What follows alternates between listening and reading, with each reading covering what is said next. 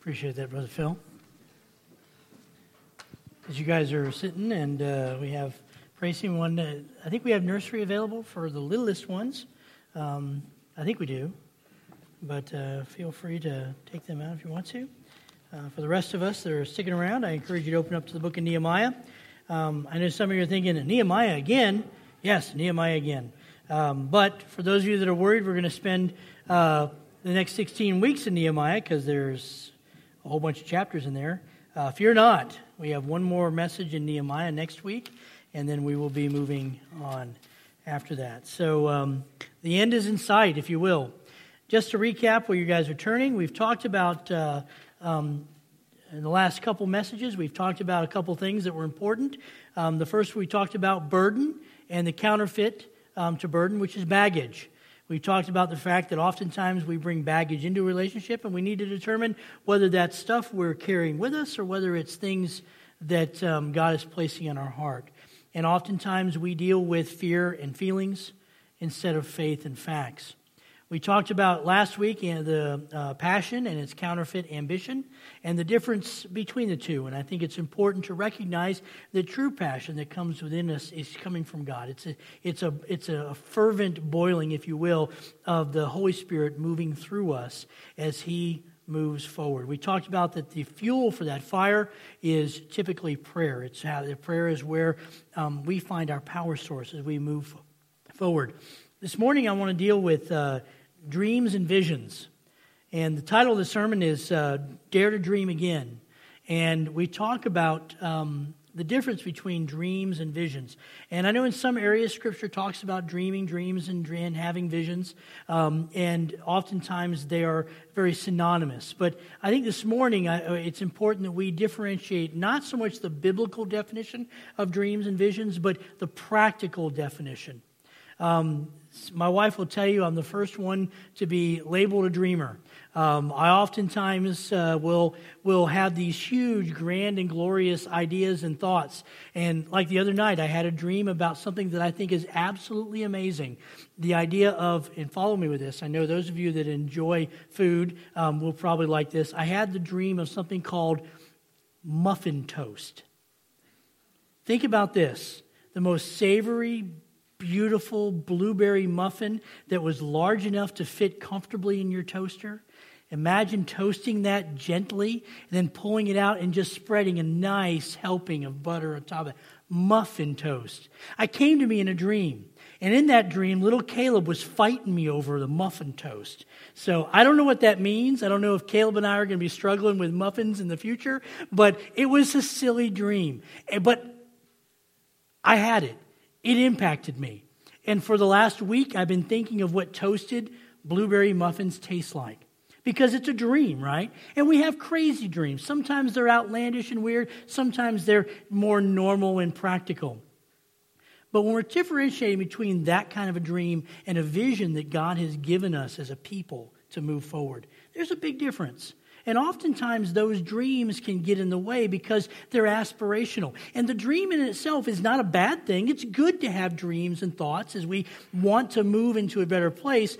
But we need to remember, operate not in fear and feelings, but in faith and facts. And sometimes the dreams that we have are larger than, our, than we're able to do at this moment with God. And maybe that dream is something that He has given us for 10, 15 years down the road but he wants us to have a vision that we can move forward with now. Now, we're following Nehemiah's journey, if you will. We're looking at his life as sort of a, a platform, if you will, for us to be able to move forward as we seek to find what God wants. But in this process, what we've seen from Nehemiah is that he is positioning himself to hear from God. There's a threefold platform here, if you will. The first thing is that positioning ourselves and others so that we can hear from God. That's what prayer does. That's what that building of the passion did for Nehemiah. As he saw the burden, as he began to pray and develop that passion, he was positioning himself to hear from God. And then once that was accomplished, the second phase was going in God's direction. The first step is to hear from God and to be in the right place to hear from. The second step is actually move, right? And the third step would be to experience God's best for us in the path that God wants us. And I think this is what we're going to be able to see with Nehemiah as we look at um, what he's going through. I'm just going to read real quickly. We're going to look at chapter 2, verse 5, um, and then we're going to jump down to verse, um, verse 11. But I want to read verse 5 for you to begin with. And Nehemiah has, has been praying day and night. He's told us he's getting ready to go before the king, the very king that stopped the work on the, the, the gates and the, and, the, and the walls of, of Jerusalem. And he says in verse 5, he said, I said to the king, If it please the king, and if your servant has found favor before you, send me to Judah, to the city of my father's tombs, that I may rebuild it. So we see here something is being laid out. The passion has come from that burden that God gave him. And his burden came from that idea that somebody has to do something. God was moving Nehemiah from where he was to where God wanted and needed him to be. In many places, he was bringing him into that flow, if you will, of God's excellent plan for his life. And he's showing Nehemiah how this life that he has for Nehemiah is going to impact himself his people, the nations around them, and in many ways, even the world. A lot of us want to have this life of significance, but it really begins, as we mentioned last week, with prayer. Many years ago, in the first church I ever pastored, I preached a sermon that I labeled PUSH. And I used the acronym P U S H. I don't think I invented this, I think I borrowed this from somebody else. But it simply was means pray until something happens. So Nehemiah was using the push principle, and he began praying for many days. We don't know how long Nehemiah prayed. It could have been a week, it could have been a day, it could have well more than one day. It could have been two days, it could have been uh, it could have been two months. But Nehemiah was praying daily for something, and eventually something did happen. God moved Nehemiah which is often the case, that when we start praying fervently about a burden that He has placed on us, oftentimes God's actually preparing us to move in that direction. I don't know why it is, but God, for whatever reason, has chosen to bind Himself to mankind through a covenant. You see that in the Old Testament. God doesn't need us to accomplish His will, but God uses us to accomplish His will. I don't understand the mystery. I wish I did. I don't know why God chose to use weak, cracked, and broken vessels like ourselves to accomplish his grand plan for the universe, but he has. He has chosen us to be his representatives here. He chose Nehemiah to be his guy to go back to Jerusalem and fix the walls, just like he's choosing each one of us to do something now. You're not here this morning because you decided to get up and go to church. You think that was the reason, but that's not the reason. You're here because God brought you here. You're not in Kenai, Alaska because your job brought you here, your mother brought you here, you know, nature brought you here. You're here in Kenai, Alaska because God has planted you here. Some of us may have been here all of our life. Some of us may have just recently arrived. Some of us may have yet to see the better part of our life being spent here, and we're maybe, like myself, new to Alaska in many ways. But no matter what, God is planting us here for a purpose to move forward with Him. And this is the plan that He has chosen to use. We are His agents of change in this community. Just as Nehemiah was the agent of change for the life of those that lived in Jerusalem. I want to point your attention to verse 5, where he said, I said to the king, and this is the first thing he said, if it please the king.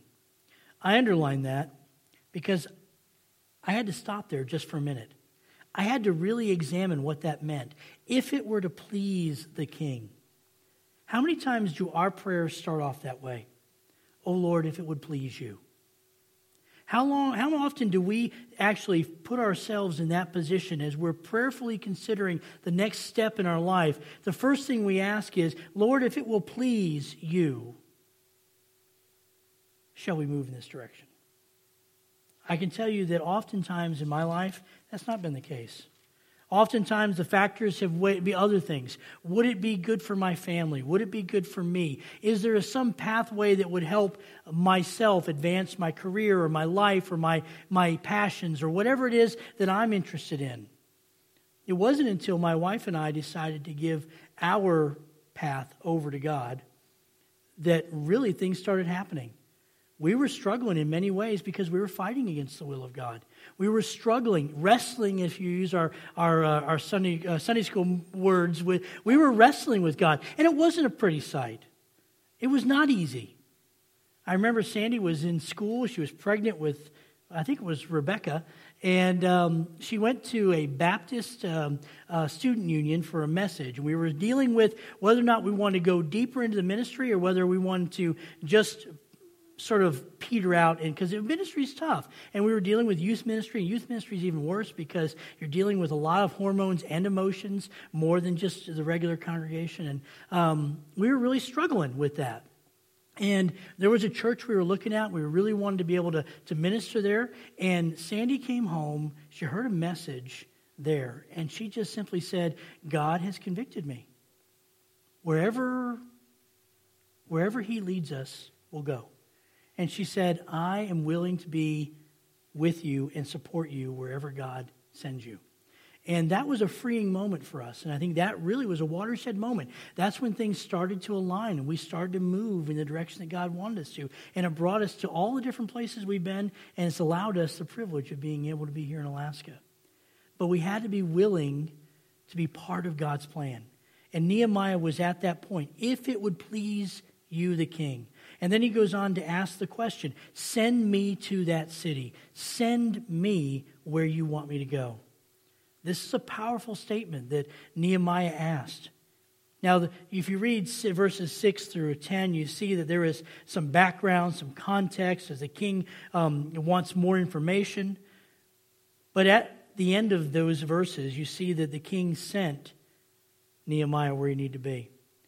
In verse 11, we pick up the story. He says, I came to Jerusalem and I was there for three days. Small little verse. I was there for three days. I've often wondered what Nehemiah did in those three days. We're not given a clue what he did. I would imagine that after that tremendously long journey from um, uh, Babylon all the way to, or Susa, all the way to um, uh, Jerusalem, that um, he probably spent some times in resting and prayerfully considering his next step. In fact, um, in Mark chapter 6, verse 3, Jesus is talking to his disciples. You don't have to turn there, I'm just going to um, uh, paraphrase it. But um, Jesus is talking to his disciples, and he says, I want you to come with me. Come with me by yourselves, away from the people, into a quiet place, and to get some rest. Oftentimes, when we talk about working for God and doing the ministry, many of us are rip raring to go. A lot of us are ready to jump in the saddle. Some of us said, you know, the saddle's tiring. I've already been there. I'd like to get a break. But it's important for us to know when to take a rest. It's important for us to be able to take a step back in a quiet place and hear from God. In Psalms, we talk about being still and knowing that He is God. Jesus himself took time out of his planned ministry excursions. And I always wondered about that. Jesus was only on the earth ministering for three years. And he knew that when he left, there was nobody going to be replacing him like him. We know that he left the Holy Spirit, but Jesus himself was leaving. When you have three years to do a job and no replacement in sight, it makes that job pretty intense. But yet, even within that intense moment, he still took time out of that to schedule time to be alone with just him and his father. And that's a huge message to us that life is not all about work, work, work. It sometimes is about resting, praying, and seeing what God wants us to do next. And you see that with Nehemiah. And then in verse 12, he says, He arose in the middle of the night and he took a few men with me. Uh, I took a few men with me. I did not tell anyone what my God was putting into my mind to do for Jerusalem, and there was no animal with me except the animal on which I was riding. And so I went out at night by the valley gate in the direction of the dragon's well, and on the refu- and onto the refuse gate, inspecting the walls of Jerusalem that were broken down, and its gates which were consumed by fire. Then passing on to the fountain gate and to the king's pool, but there was no place for my mount to pass. And so I went up at night by the ravine and inspected the wall, and then I entered the valley gate and I returned. And the officials did not know where I had gone or what I had done, nor had I as yet told the Jews, the priests, the nobles, and the officials, or the rest who did the work. So you see, Nehemiah is on a mission. He's on a mission to do something that was going to be radically life changing for everyone in the city, but he did it prayerfully, he did it patiently, and in many ways, he did it secretly. He didn't tell anybody exactly what God was doing, but yet he had a plan to move God from where they were, move the people in God's plan from where they were to where he knew God wanted them to be. And this is the best plan to begin with. I think sometimes we oftentimes, especially in our society, where work and, and working strong and always being capable of going to work is something that is a virtue in our society. And we often talk about being a hard worker. But I want to share with you that sometimes hard work will not always guarantee success. Just being a hard worker isn't a recipe for success. It's helpful, it's part of the recipe, but it's not the only thing. As we mentioned, that prayerful consideration as we move forward, we have to know where God is moving us. As we position ourselves to hear from God, we need to ask ourselves, Where are you moving, Father? Where have you moved us in the past, and where are you moving us to? We mentioned last week, or two weeks ago, that, that about burdens. Our burden fuels the passion. We talked about that last week. And that passion, that passion allows us to explore and to explain the vision that God is giving us. We need to ask ourselves, based upon where we've been, where do we see ourselves moving in the future? Where do we see First Baptist Church in Kenai a year from now, two years from now? And I know a lot of you are going to say, well, Pastor, that's your job. You need to define a vision, give us our marching orders, and move forward. Well, we don't need anything clearly defined. We have the scripture. It tells us what we need to do. We need to go to the world. We need to make disciples of all nations. We need to teach them about God, Jesus, the plan of salvation. We need to baptize them in the name of the Father, Son, and the Holy Spirit. We need to see His kingdom grow. But that's not a clearly defined statement. That doesn't tell us what to do on Thursday. Well, that's hard. Now, I would love to be able to stand up here and say, I've got all the answers. But we know from experience, those of us that have lived a little bit of life, that if somebody tells you what to do is less effective as when we learn how to do it on our own.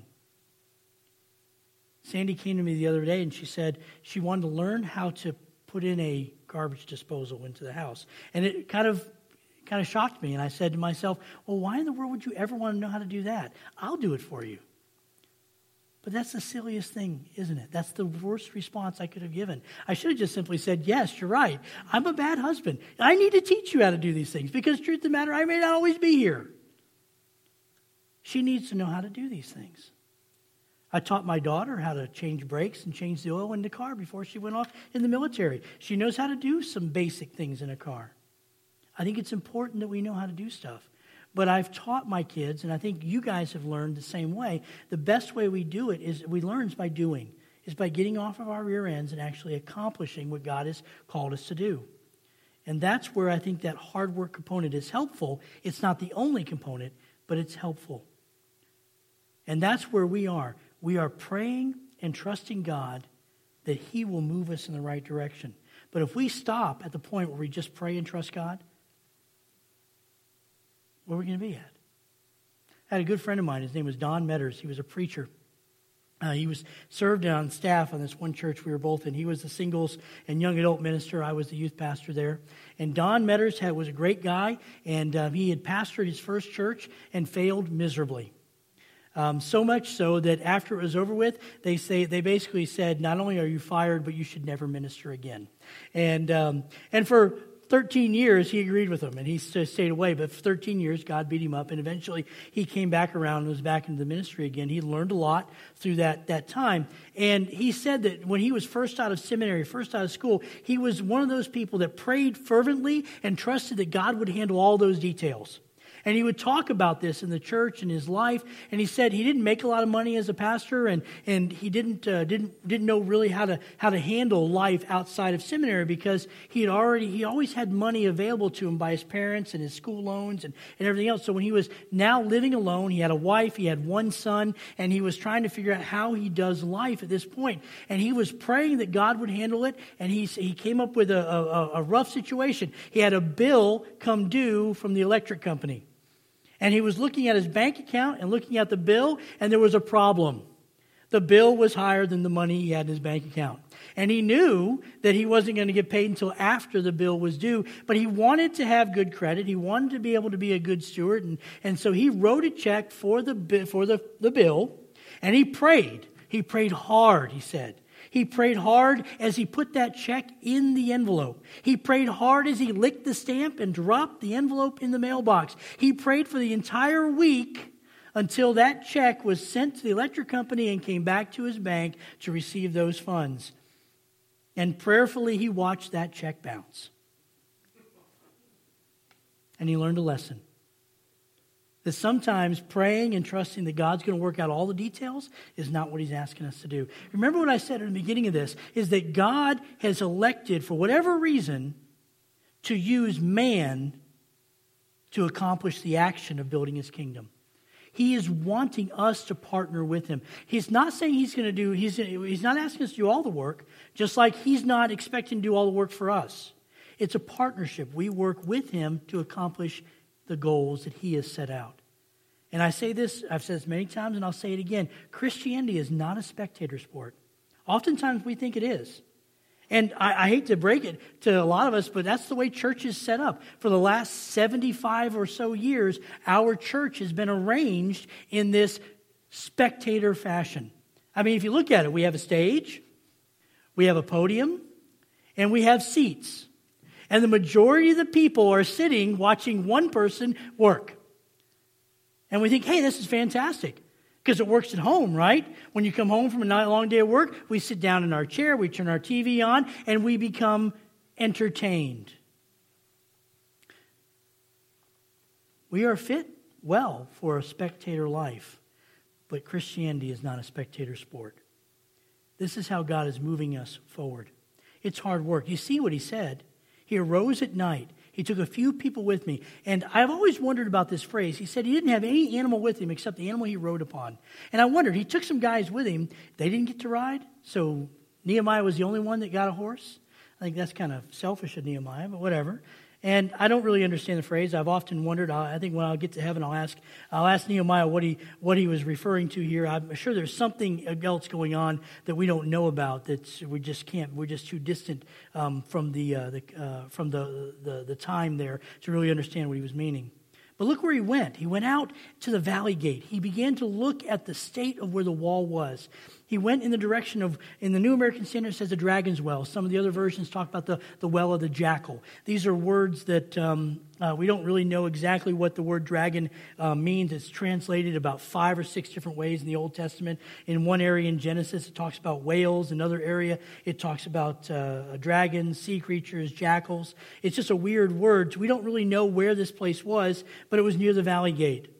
Then he went on to this the refuse gate, the area where the trash was thrown out, and um, uh, he was looking at the state of Jerusalem.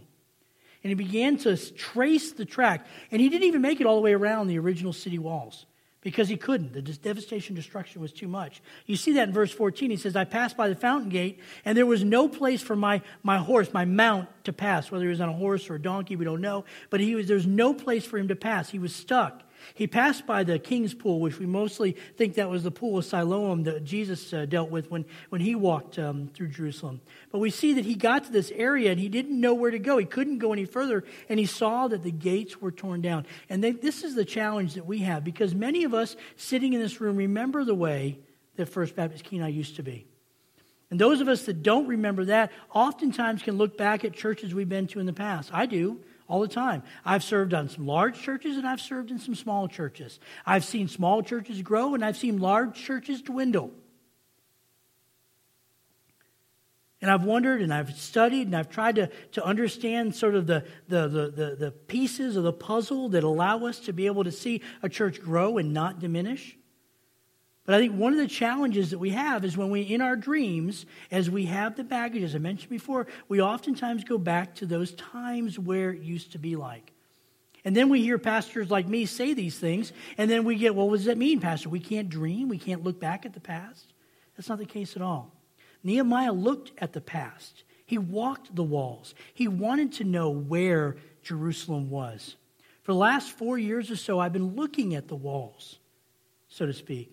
Not the building per se, but the walls. Each of us. We are part of the walls. We are part of the temple. We're part of this building in ways that, that it's hard to explain. Some of us have been hit or miss church members over the years. I know I was for years. I remember when my parents first started going back to church, I was like 11 years old. My, my father was adamant that I had to be confirmed. I had to go back to church. I had to have the Baptist or the, the, the, the bishop put his hand on my head and say, There it is. You're now an official whatever in the Episcopal Church. That was an important moment. But you didn't just do that lightly. You didn't walk into the bishop's presence without going through some classes and training. I had to prepare for it. So my family decided it was time to go back to church. And we spent several months there, a couple years. And once we got all of God that we needed, I guess, we decided to go away. But that's not what God is calling us to do. Some of you guys have been faithful members from the day that they first opened the doors here, or you showed up. Whatever the path is, I think we need to move forward knowing that God has a vision for us and He's going to bring us to a place He wants us to be. But I want to notice something on verse 14. Nehemiah says, I passed on to the fountain gate and the king's pool, but there is no place for my mount to pass. And this is something that's important. If you read on to the rest of the book of Nehemiah, you know that he did rebuild the walls. But when he did, he realized that he couldn't build, rebuild the wall in the same places that it was. And the end product of the wall the Jerusalem that was around Jerusalem that Nehemiah built was actually smaller than the original city was before. He was willing to modify and adapt his plan of seeing Jerusalem back to its former glory to make it fit with the needs on the ground. And I think that's where we are too. We need to recognize the fact that we may not see what we had 20 years ago in First Baptist Kenai. But I guarantee you what we are going to see is going to be amazing. If we do this prayerfully, if we position ourselves to hear from God, if we are willing to go in God's direction, if we are willing to experience His best for us. I love good speeches. I've heard some great speeches over the years, and I've heard some really cruddy ones. I don't know about you guys, but I'm, I'm a, I critique the politicians and the people when they speak in front of us. In the last several presidential elections, I have been frustrated at the level of ability of our, of our politicians. And I'd love to point my finger and say it was one party or another, but none of them are very good speakers. They all are speaking basic words, almost as though they're talking down to us. They're not actually driving us to have this inspiring dream. I remember some of the first few speeches that I heard as a young man. Speeches that were delivered that were so powerful, they recorded them and played them over and over again. The speech that John F. Kennedy gave when he said why we should go to the moon. Why do we go to the moon?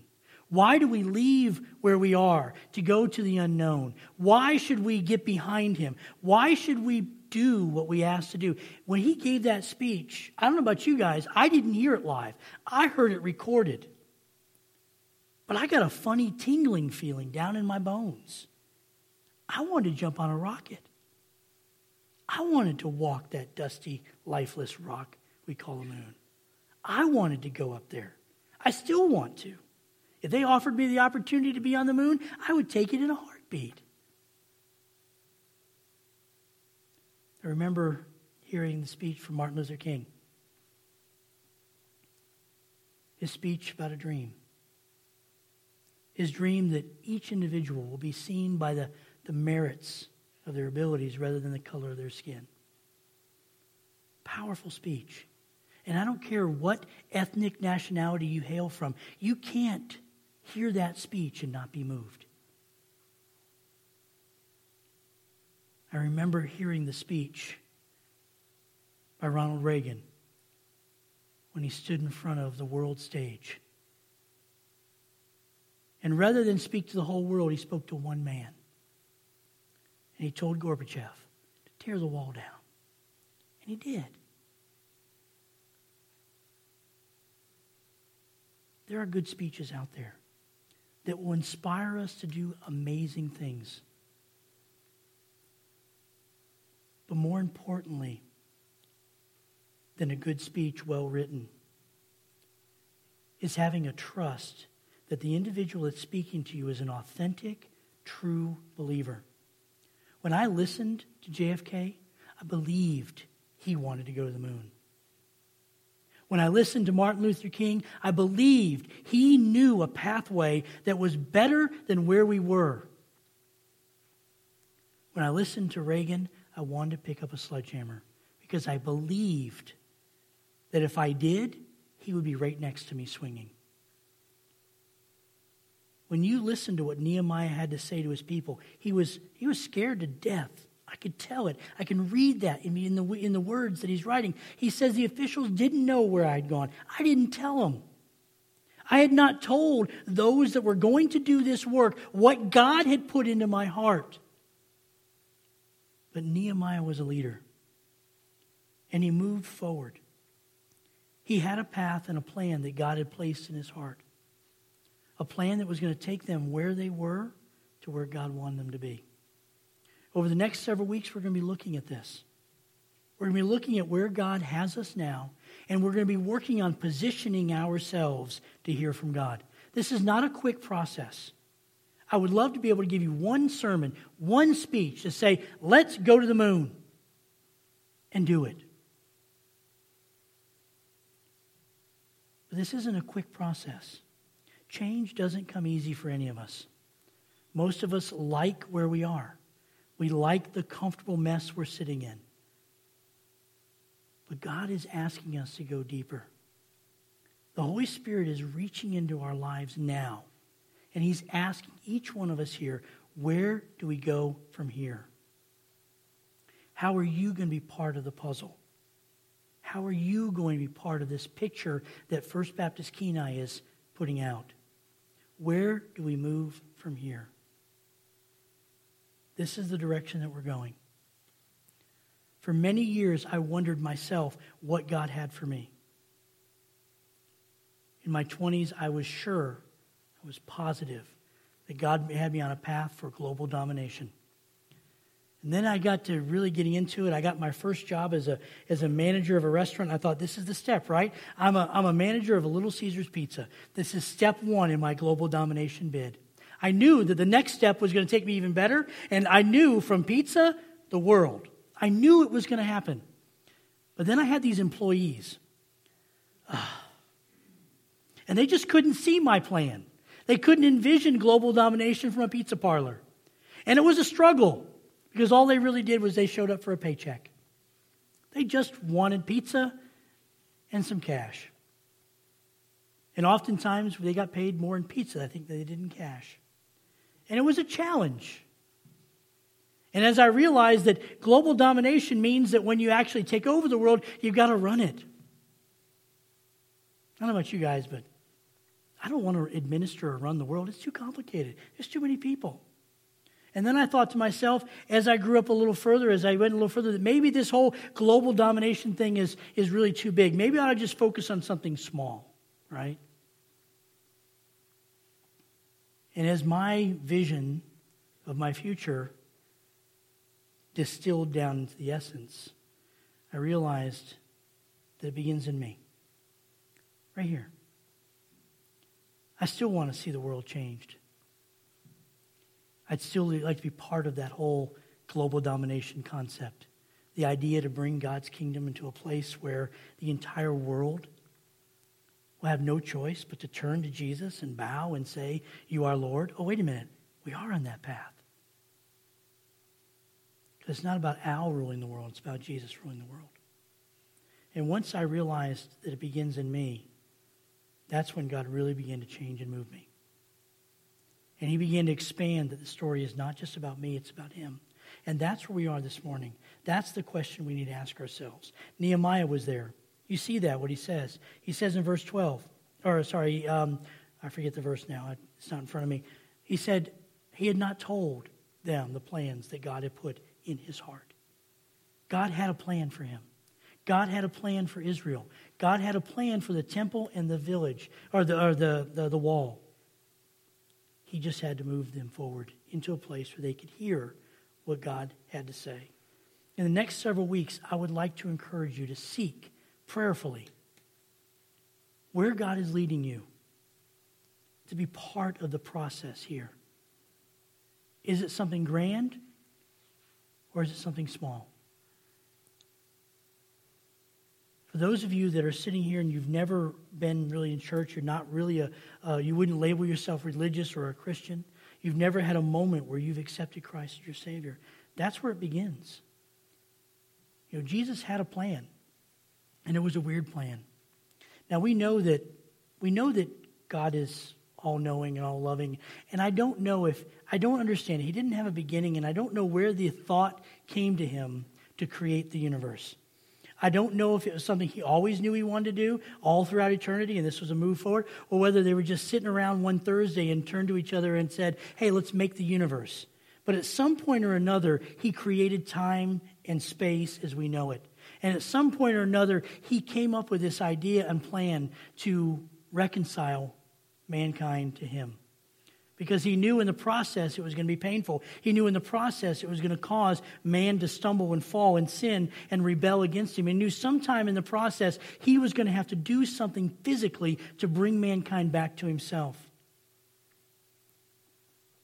Now, I realize we're probably putting way too much into this whole, uh, the Holy Trinity spiritual thing, but I just, sometimes I envision a boardroom I envision the Holy Spirit, God, and Jesus sitting around with their papers as they plan out the, the, the, the, millennium to come. And I just wonder what in the world crossed their mind when Jesus said, Here's the plan. Okay? Mankind's going to fall, we know it, but we need to bring them back to us, and here's the plan. I'm going to divest myself somehow that I can't explain because I don't understand, and I'm going to become a baby I'm going to live a human life, and I'm going to allow those crazy humans to kill me in a horrible, vicious way so that I will be a sacrifice for that sin. And then three days later, you're going to raise me from the dead, Father. And then we are going to use this as an opportunity to reconcile mankind to Him, to us. That's got to be a crazy idea. Just thinking about it's crazy. But this is what Jesus did. The Bible says that before the foundation of the world, the Lamb was slain. The Bible says that even while we were yet sinners, Christ died for us. The Bible says that God so loved the world that he gave his only begotten Son, and whosoever shall believe in him will not perish. The Bible says that all have sinned and fallen short of the glory of God. The Bible says that the mind and heart of man is deceptively wicked in all things. We have no ability to reach to God. He has to reach to us. He did that on the cross. He reached to you and he reached to me. And if there's anyone in here that has never embraced Jesus, has never taken that hand, has never stepped out of their sin into a glorious future that God has for them, this morning, we have an opportunity to do that. In a few minutes, we're going to end this message and we're going to ask our music and praise team to come up and they're going to lead us in that final song. And every week, we ask you to come down front if you so desire. But the most important thing is not that you walk this aisle. And I know there are Baptists back in the 50s and 60s and 70s that would probably punch me in the nose if they heard me say that. The truth of the matter is, you don't have to walk an aisle to get saved. But you do have to believe that you're a sinner. You do have to recognize that you can't save yourself. You have to be willing to accept the sacrifice Christ gave on your behalf. You have to believe that He died for us and that God rose Him from the grave. And if you're willing to believe those things and you feel the Holy Spirit moving within you, then you can be saved. And I would encourage you that if you don't know Christ as your Savior, don't leave here today without speaking to me or my friend, Brother Bill, in the back, or any number of, uh, of men and women that are in this congregation. I guarantee you, if you turn to someone on your right or your left and ask them, How do I know, how do I find Jesus as my Savior? I guarantee you, the person may not be able to give you the answer, but they can point you to someone in this congregation that does. And we can show you what God's Word says about salvation and the life He has for us. For the rest of us, we need to begin seriously praying. And I'm not talking about weenie prayers. I'm talking about powerful prayers, kind of prayers that leaves you weeping about where God wants us to be. We need to position ourselves to hear from God. Have you heard from God this morning? Have you heard from God this week? If you have, it's time to move. If you haven't, keep praying until something happens. Let's pray. Father, we love you so much. Lord, I know that there's, statistically speaking, there's got to be at least one or two people in here that don't know you. Father, I, I know almost everybody in this building, and I, I like to say that they know you without a shadow of a doubt, but I can't be the one that arbitrates their salvation. Only you can. Father, if there's anyone in here that doesn't know you, I ask you to reveal yourself to them and move them in such a way that they can't leave here today without getting their heart right for the rest of us as we seek to know your will, as we look to follow you, as we seek to recognize that maybe what we've seen in the past isn't exactly what we're going to see in the future, as we seek your vision to move forward, I ask you to move in us. Father, I ask you to send your spirit down upon us in such a mighty and powerful way. Father, I ask that you'll kindle a fire in us that will spread to our neighbors and our friends and our community. Father, I ask that as we move forward, that we will be able to lift your son up in such a mighty and powerful way that everyone in the city of Kenai, Nikiski, and Soldotna will have no doubt but to say that God is in this building and he's doing amazing things. But Father, we don't want to be stuck in a building. We don't want four walls to define us. Father, I ask that you will move us beyond these walls, out these doors, across the ocean, if that's the case to where you want to see your kingdom grow in a mighty and powerful way. Father, go before us this week. Help us to know you and love you. And Father, I ask that you'll drive each one of us to our knees this week and help us to seek your face that we might find your vision as we seek to move forward to build your kingdom. Because ultimately, Father, we recognize it's not about us, it's about you. Father, we ask these things in the name of your Son, our precious and amazing, powerful and mighty Savior, Jesus Christ. Amen. Brother Phil?